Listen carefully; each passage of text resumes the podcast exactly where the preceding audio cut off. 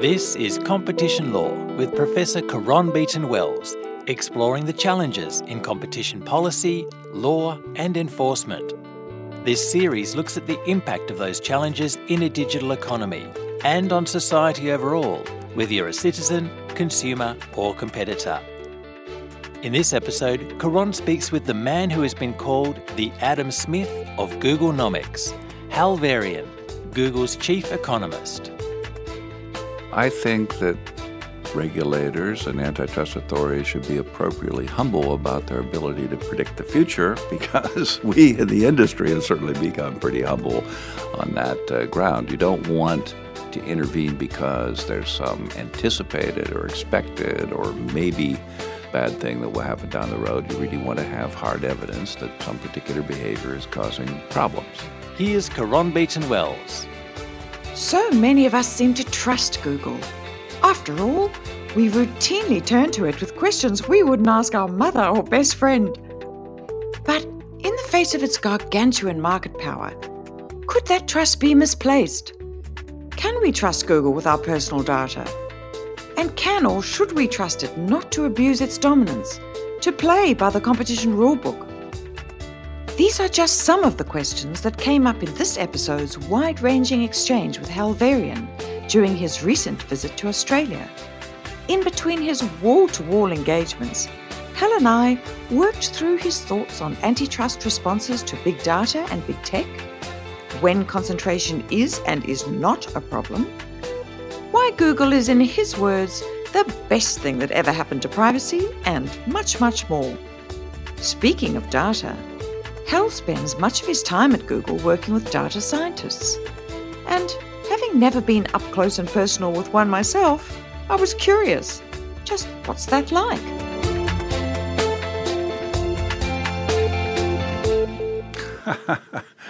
Well, I have to know who's listening before I answer that question. But uh, yeah, I've worked with uh, data scientists at Google from the very beginning, from 2002.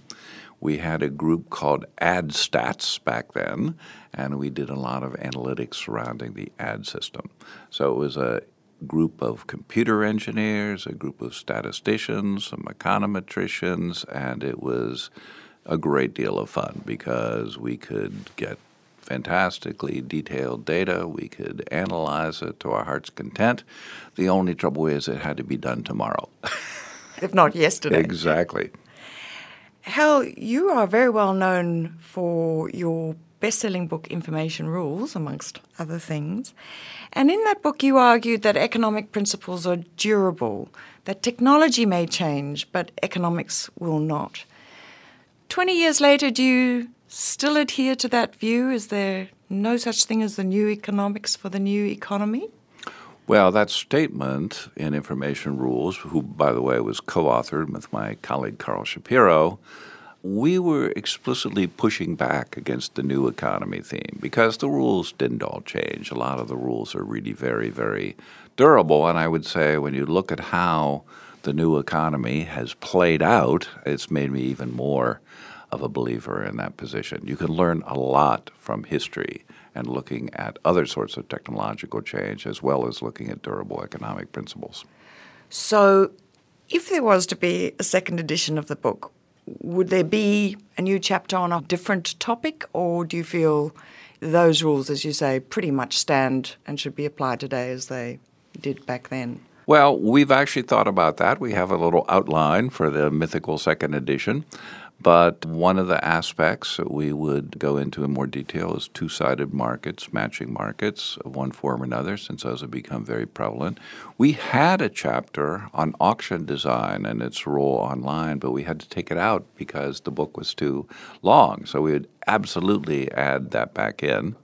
Uh, I would talk about learning by doing. That's an economic concept where as you produce more and more. You gain experience, you gain expertise, you become more productive, and that's a very important force at work as well. Not only in this sector, but in every sector. When the book was published, it was around the time of the battle between Microsoft and the competition agencies in the US and Europe. You also said in the book that you don't believe antitrust law to stand in the way of companies pursuing their chosen strategies. Do you still adhere to that view, or has it been tempered in any way through recent developments? Well, as you well know, when you look at antitrust law, there's nothing illegal or wrong about being big or even being dominant in some use of the term. But the question is, do you misuse that power in ways that harm potential competitors? Mm. So the simplest form of this view is we believe the race should go to the person that runs the fastest, not the person that trips the other runners. Yes. And uh, that's really the essence of antitrust law in one sense. Yeah. What do you see as the optimal role for antitrust in supporting or even cultivating the information economy? Is it an interventionist role? Is it a hands off role? There could be cases where there was abuse of a dominant position. Mm. Certainly that could happen in any industry, really, and the antitrust authorities would intervene in those cases. But there's also regulatory issues that really have nothing much to do with competition, but just behavior that's socially acceptable or legally appropriate, and that would tend to be a separate issue. So lots of things that people are discussing about dealing with the current situation in the online economy. Some are really regulatory changes, some are antitrust activities, and lay people tend to confound the two. But given the astonishingly fast pace of change in the online economy mm-hmm. and the critical role played by innovation in particular, what does that lead you to counsel, if I can put it that way, antitrust enforcers in terms of the way in which they make judgments about when to intervene? Right. Well, I think that regulators and antitrust authorities should be appropriately humble about their ability to predict the future because we in the industry have certainly become pretty humble on that uh, ground. You don't want to intervene because there's some anticipated or expected or maybe bad thing that will happen down the road. You really want to have hard evidence that some particular behavior is causing problems mm-hmm. that might be dealt with by competition authorities or by regulatory authorities. Well, what would you say are the risks of agencies not following that approach and taking more of a, as you described it, anticipatory approach to harm? Well, I can use a specific example. There's a lot of talk about acquisitions, and the question is some people argue that tech companies are acquiring potential competitors, and they'll cite various examples. But of course, there are four times as many acquisitions as IPOs in the venture capital world. If you really tried to restrict acquisitions, you would impact innovation. I think there's no question about that whatsoever.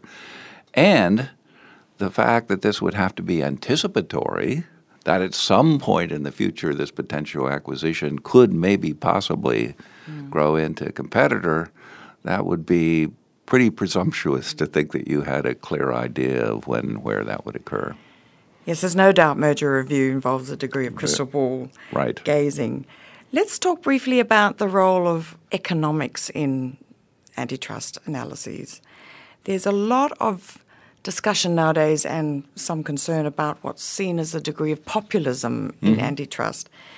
And it was a, a, famous Chicago school economist, Henry Simons, who said academic economics is primarily useful both to the student and to the political leader as a prophylactic against popular fallacy. Oh, what a good quote. Well, I was going to ask you if you agree, but you preempted the question. Well, but it, it's putting some discipline into all of the speculation we were talking about that you want to apply economic analysis in a principled way rather than the latest fad or political intervention of one form or another. So you need to have some standards, some principles that can be utilized in identifying where there might actually be harm to competition. We started off by talking about your view that those economic principles are durable and assume you would also say universal. They're not jurisdiction specific. And yet we see, let's just take the US and the EU as examples, mm-hmm. two quite different approaches to the application of those principles. What do you put that divergence down to? Well, there are cultural differences. If you look at Europe, they're much more likely to move to regulatory requirements of one sort or another than we are in the U.S., or for that matter, perhaps even in Australia, mm. where we want to see how things are playing out. We want to see if there's really a harm. And if there is, then you should intervene, no question about it. But it's not as if regulation should be the first move. It should be something that's come after a considered investigation and debate and discussion and analysis. Well, you've referred to cultural differences, but I wondered whether you thought there was any role for politics in this. I include politics in that uh, in cultural statement. And no doubt you would have heard that the recent spate of European Commission actions are inspired by some more general anti US sentiment and almost a form of digital protectionism. Do you so subscribe to that said. view? I'm not going to consider that particular issue. Let's talk then more about some of the specific tools in antitrust which are underpinned by the economic principles, and particularly market definition, ah. which is a thorny issue, not just in the current context, but in any antitrust context. Would you say that the current approach to defining markets uh, is sufficiently flexible to deal with issues in digital markets and particularly two sided ones? Mm-hmm. Or would you say that that's a tool that needs some adaptation? Well, I think it's true that in all antitrust cases, the very first thing to do is to define the relevant market. And typically, the competition authorities want to make that market narrow, and the plaintiffs want to make that market definition broad. So the question is what principles can you use to make that a grounded determination rather than a matter of opinion? And there are tests like the hypothetical monopolist test, which has been utilized in the U.S., and it's been accepted by the European Court as a good way to define markets. And that's where you look at what would happen if the price in your market went up, up, up. What would the user do to switch to alternatives? And so that's a pretty good way to think about market definition. And I think most scholars these days find that a good thought experiment. In the cases that the European Commission has investigated surrounding Google, the market definitions they used were, one might say, rather narrow. So, in the case of Android, they said the market was licensable operating systems used outside of China. For mobile. For mobile, yes. And when they used the uh, Google Shopping case, the market was what they called comparison shopping services, where you can compare prices and features, but you could not actually buy anything. If you could buy anything, it wasn't in the market. So it ruled out, for example, Amazon, just like the first case ruled out Apple. Mm. That seems strange to us, I must say, because when we are looking at our own strategy and what our competitors are doing, obviously companies like Apple and Amazon are very much at the top of the list. Would that give rise to a concern on your part that market definition as an exercise is subject to what you might call gerrymandering, starting with a view as to what the outcome should be on liability and working back to come up with a market definition that would fit? Well, gerrymandering, I would not use that particular term. I would say that it's certainly subject to debate and discussion and analysis, and judges and legal authorities will take the market definition procedure into account when they're evaluating the case. So it's a central part of antitrust. Mm. You referred to the two high profile cases that the European Commission has found against Google. Can we just stop on the Android one for a moment because it's attracted a lot of commentary in recent months? As you said, the effect of the market definition by the Commission was to exclude Apple from the market. I don't want you to comment on whether or not that definition was right or wrong in law, but how do you reconcile it with the history and the strategy that Google has used in mobile? Well, I think what's not commonly appreciated is we recognized pretty early that mobile would be an important force going forward. At that time, it was Microsoft who was touting their Windows mobile operating system, and we realized that we had to have a response to that. It's a bit of a surprise that the competition really didn't come so much from Microsoft, but rather from Apple. And let's face it, they produced a really quality product that was very attractive to people. And all of the other OEMs who were making mobile phones came to Google and say, "Help, help, we've got to have a way to survive in this new world with a interoperable operating system that's available to all parties that we can use to build an infrastructure that can compete with this very strong new entry into the system." One of the very interesting things that we did in terms of responding to the Android case is write up a little history of how it developed. And it's really a classic case in building an ecosystem using open source software. Mm. that, that's really the critical thing about Why did you decide to make ah, it open source? Yes. Excellent question. Well, suppose you're an OEM and you say, well, Google, yeah, they've got this operating system, but maybe they'll lose interest in two years, or maybe they won't support it, or maybe they'll change it in a way that we don't like.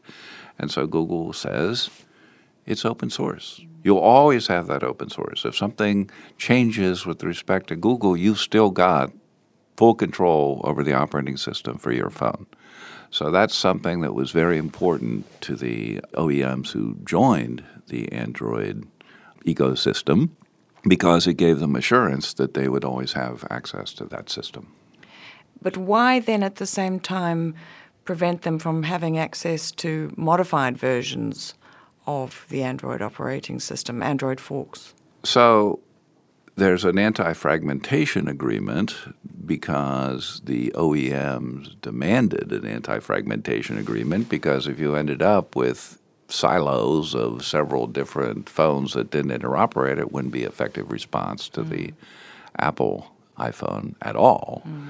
So they demanded anti fragmentation, and we concurred that we wanted to have interoperability. That was absolutely critical. The companies were free to use the Android operating system for their own devices that didn't satisfy the anti fragmentation agreement. So, for example, Amazon did that. The Amazon Fire operating system is really a spin off from Android, and that was fine. That was what open source means. Mm-hmm. And Android has been used in lots of other devices that are not really phones. If you use, look at the speakers, the smart speakers, they're running on the Android operating system, so on, so on, so on. So we released the system. You could do what you want with it. If you wanted to join this interoperability ecosystem, then you had to be interoperable. And you had to pass a series of tests that validated that interoperability. Moving on from market definition and thinking about the assessment of market power and competitive effects steps in the analysis that come after the definition of the market. Do you think the current approach takes enough account of non price variables for competition and market power, given that so many of the products and services now offered in the online economy are in fact free, which means when looking for the harm that you were describing, at least on the demand side of the market, we've got to be looking at other variables that are not price related. What's your view on what those variables should be, and do you think sufficient weight is given to them in these analyses? Some of the critics of the current approach, the consumer welfare approach, say that antitrust is looking too narrowly just at price issues. But that's completely wrong. There have been dozens of cases over the years that had to do with innovation and incentive to improve products and quality and all of these other things. So those are perfectly in accord mm. with the consumer welfare approach to harm. In fact, if you go back to that original Microsoft case you were describing, that was not about price, that was about innovation. And if you look at the cases we face today, it's really the same issue. Now, Google and Amazon are the two biggest spenders on R&D in the world. So it's very hard to make a case that there's restriction of innovation in this sector. Innovation is a very big deal to us and it's an important aspect of antitrust But I must say, it's one that the tech companies pass with flying colors. Mm. We're spending a lot on R&D. Mm. And I have a lot of results to show for it. What about data and data holdings as a source of market power?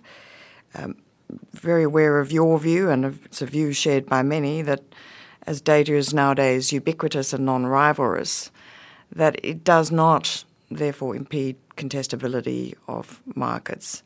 But is that really the case when you think about the sheer scale of data that a company like Google would hold? Is it realistic to say that another search engine might come in and effectively compete at that scale, given, let's think about Bing, backed by another big tech giant in Microsoft, hasn't made it really as an effective competitor to Google. Would you place limits around that argument that, well, anyone can amass data and so the market is open? Well, if we take Bing in particular, I would push back a little bit on this point that they haven't made it because about half of the searches in the U.S. are conducted on Bing, mm. 35% search share. It comes as a default choice in Windows 10 on the Edge browser, and they've been able to leverage that into a pretty strong position. Mm. What's interesting about Microsoft is why they haven't pushed harder at the rest of the world. And I honestly don't know the answer there, why they've pretty much focused primarily on the U.S. market. One of the things we did at Google very early on is Eric Schmidt announced the 40 languages policy. And the 40 languages policy said every application we produced had to be available in 40 languages within 90 days of its release in English. Mm. And that really focused people's attention on looking at the global mm. platform. Mm. So we were focused globally quite early, and not every company was. If the power doesn't necessarily lie in the mere possession of data, where might the power lie? You talk a lot about the expertise involved mm-hmm. in, in data analytics. Is there effectively a competitive war for talent now? Would a company like Google have power in that manner? Well, absolutely. The expertise is critically important. And you think about a student graduating from college, they're going to want to go to the company where they're going to learn the most. You should think about your first job as really a postgraduate experience. So we do invest a lot in hiring people. Now, we're not the sole hirer in this area. We have to compete against the other companies who are doing the same thing. For example, Amazon in the last year has hired 130 econometricians, PhD econometricians. Microsoft is hiring data analysts. We're hiring data analysts. Plus, all the startups are saying we need data engineers, we need data analysts to help with. Uh, but can they compete well. with Microsoft, Amazon, can, and Co. They can find them. Talent? Yeah, they can find them. A lot of times they'll get somebody who's worked for one of the large companies and then wants to try their hand at being a startup. And so people enter the small company startup arena after five years of experience or six years of experience. Mm. So they might have a harder time competing for the people who are fresh out of school. Because they want to go where they can learn the most. But once they've spent five years learning the most, then uh, they're also conceivably interested in these other areas. Just coming back to the connection between big data and power, there's another argument that the power lies in network effects and externalities associated with that. And the argument is that there's a tendency to create winner takes all markets as a result of network effects. Your view on that argument? So, as you know, we wrote about network effects. In fact, I uh, remember one day I fell asleep and I dreamed I was lecturing a bunch of Silicon Valley executives about network effects. Is that woke, a good dream or a bad dream? I woke up and by God, I was. Oh, no. but they weren't, didn't that's they? You were just, in dream time? That's just my little joke. anyway, the thing is, yeah, they're a real thing, network effects. If you look at a company like Facebook, you'd have to say, well, direct network effects played a role. But then again, there were several other companies that also had social networks where they did not succeed the way Facebook succeeded. If you look at Google, Google search really doesn't have network effects in any meaningful sense, in my view. But if you look at an operating system like iOS or like Windows or like Android, there's a indirect network effect there because the developers want to go where the users are, the users want to go where the developers are, and so you'll see these coalescing. Nowadays, what's happened is pretty much every application that's available for iOS is also available for Android and vice versa. Maybe not the same brand or the same name, but if you look at games, if you look at apps, if you look at other uh, capabilities, you can pick the ecosystem that you find to be the most attractive. Mm. So I would say network effects, yes, indeed, sometimes they play a role, but they don't explain the whole set of phenomena that are out there in online competition. And there's an argument too that network effects might spiral up. Yep. They can equally they can go into down. decline, and there's plenty of examples of withered platforms out there that would bear that out. There's also an argument that massive data accumulation and its use are tantamount to an undue concentration of economic power, and that that has social effects, Inequality is often cited, political effects, crony capitalism often cited in that context. Do you subscribe to any aspect of that view?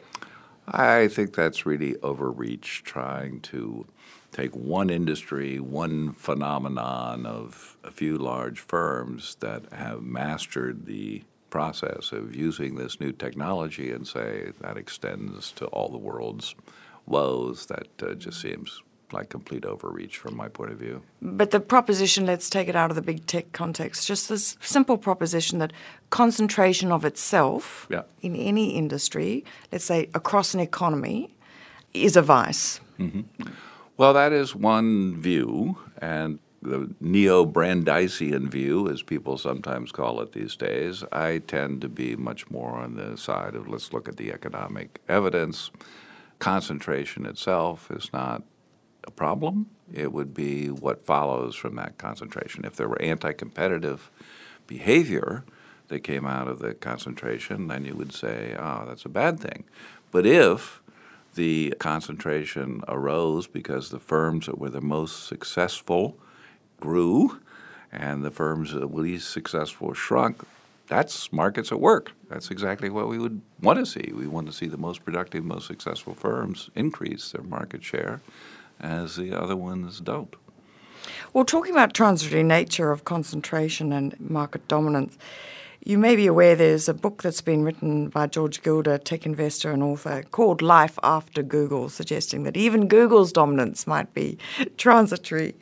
And he argues that Google has contributed to a centralized, largely Google governed system for the internet, quite contrary to the early visions of how the internet would work.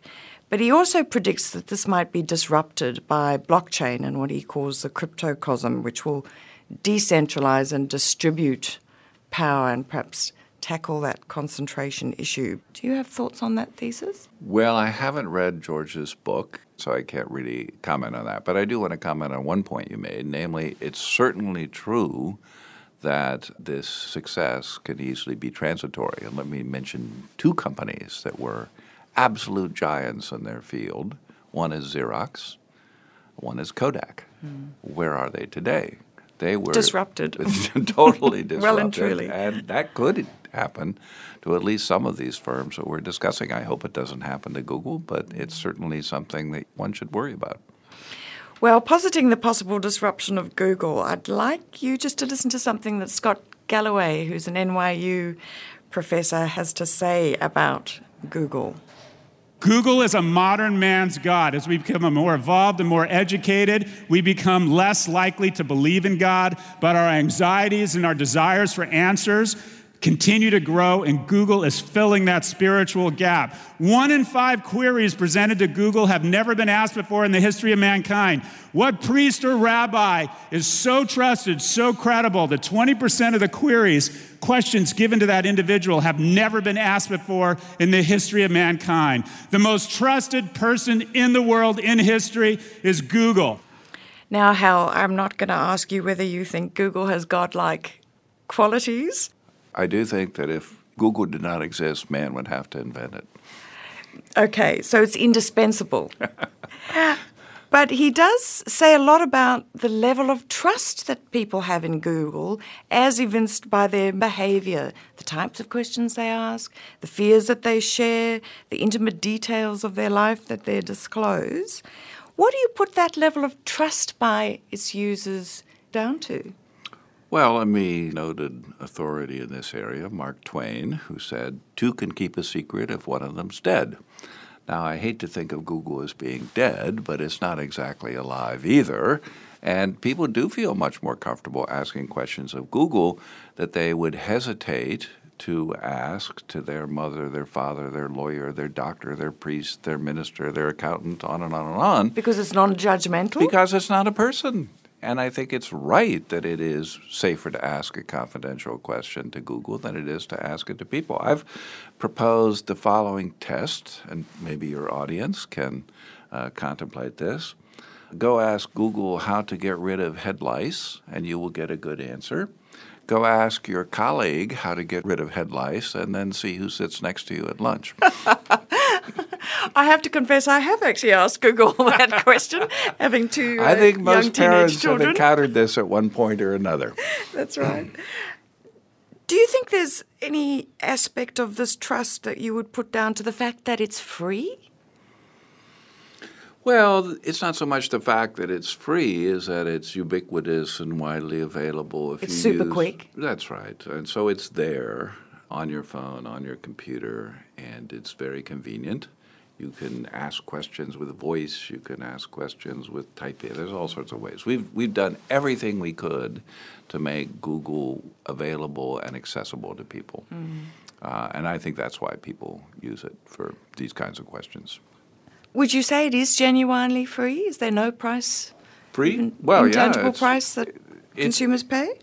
So there's this issue you sometimes hear about ad support, and I think it's fair to say that people pay with attention, right, when you're looking at the ads, but that's no different than TV or magazines, newspapers, radio, etc. Typically, the ad supported media provide you with content.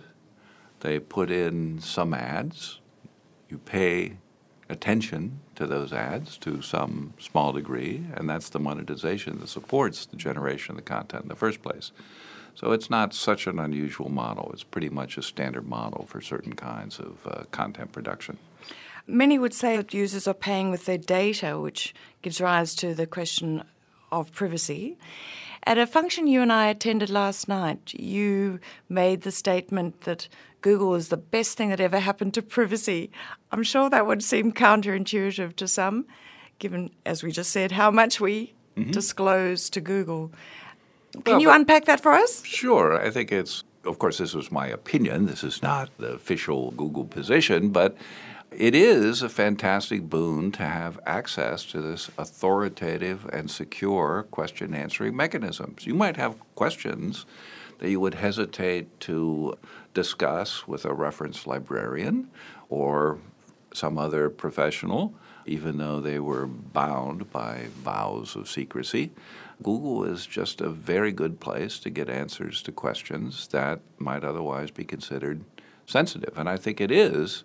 We have a record of keeping those questions very confidential. Data is encrypted at Google. There's a whole set of procedures that you would have to go through to even look at any of that data. And then, of course, it's anonymized after nine months, et cetera, et cetera. That's not true with people. They don't anonymize the question after nine months. We do. But any dealing in data can't be risk free in terms of security, and there's every second week some security related headline. Can I come back to that idea of blockchain? Do you see that as perhaps a more secure model for the internet that will deal with these growing concerns about data security and about privacy? Right. Well, I would say blockchain is one technology, but the most important technology is intelligent use of encryption. And the weakness now is identity verification, where really we think it would be a much more secure system if more people use two factor identification. That is a password plus your mobile device, for example. Mm. And that would help a lot. What would you say is possibly the biggest misconception about Google when it comes to antitrust? Well, I do think there's a big misconception about this role of data that we touched on a few minutes ago. If you look at Google's primary advertising mechanism, it's search advertising. And the way search advertising works is the advertiser picks a keyword, the user picks a query. If the query matches the keyword, the ad is relevant to be shown. Mm. There's no personal information in there. There's no profiling. There's nothing else. It's just does the query that the user is issuing match the keywords that the advertiser chose? Mm.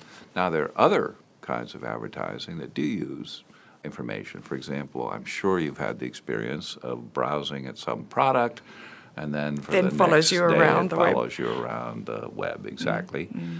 That's called remarketing, retargeting. I like reminder ads because they're trying to remind you. That's actually something the advertiser typically sets. Says, here's a visitor to my website. Google the next time you see this cookie, show this ad. Mm. And so the advertiser can say, we want to remind people that they were looking at this beautiful pair of shoes and they should go out and buy them. Now, some people find that annoying, some people find that just fine, some people think it's useful, some people just don't. You're in control. You can turn that off, you can turn that on it's up to you how you deal with those kinds of. Uh, so, but so where's the misconception that antitrust agencies because have about this? Because they think that everything has to do with the data, whereas really only this relatively small dimension has to do with the data. Of course, and just to qualify that a bit, we do use data to improve our product, mm. but so should everybody. Mm. that's not anything that's unique to Google or even unique to the information technology. Indeed, antitrust agencies could make some good use exactly, of data. Exactly, exactly right. Last question, Hal. It's right to say Google is under intense antitrust related scrutiny, not just in Europe, in many other countries around the world. Through the Google worldview, where really does antitrust feature, if at all? I heard Sundar Pichai say the other day that we're in this for the long game and all of the rest is noise. Mm. Your view on that? Well, I think I alluded to this a little earlier. It's not that people are complaining about high prices, they're complaining about high profits. And there's nothing wrong with high profits as long as they're attained by legitimate means. And we have antitrust training for all of our executives. We're, I think, quite careful about doing activities that we think are fair competition, tactics and strategies that are, in fact, meaningful from the viewpoint of responding to these antitrust issues. Mm. So I think that we will continue to do that in the future, and I think that will be an adequate response to a lot of the issues you're referring to.